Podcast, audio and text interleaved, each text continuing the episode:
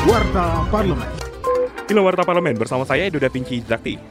Anggota Komisi 4 DPR RI Andi Akmal Pasludin menyampaikan keluhan dari para pelaku penggilingan padi mengenai adanya korporasi besar yang membeli harga beras dengan tinggi sehingga banyak pengusaha penggilingan padi yang gulung tikar.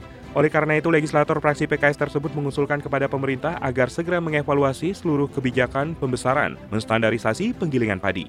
Dirinya melihat perlu keseimbangan yang lebih baik antara keuntungan bagi petani dan kelangsungan usaha penggilingan padi.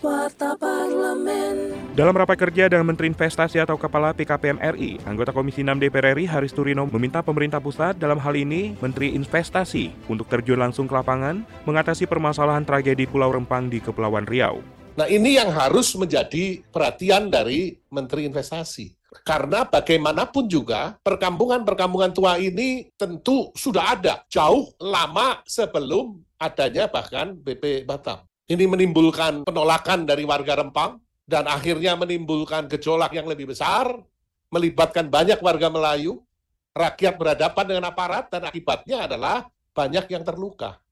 Maka dari itu kaitannya dengan investasi ini saya berharap Pak Balil sesuai dengan arahan Presiden memang harus segera terjun ke sana, Pak. Menyelesaikan ini dengan sebaik-baiknya. Informasi lebih lanjut silakan kunjungi laman dpr.go.id. Anggota Komisi 7 DPR RI, Dia Nurwitasari, mendorong pengembangan Jargas, jaringan gas lokal dalam pelaksanaan program proyek pipa gas bumi Cisem atau Cirebon Semarang tahap 2. Menurut politisi asal daerah pemilihan Jawa Barat II itu, proyek yang menelan anggaran cukup besar harus menjadi perencanaan yang prioritas tentang pengembangan jaringan gas untuk wilayah sekitar. Televisi Radio Parlemen. Demikian Warta Parlemen, Produksi TV dan Radio Parlemen Referensi Indonesia, Biro Pemberitaan Parlemen, Sekjen DPR RI.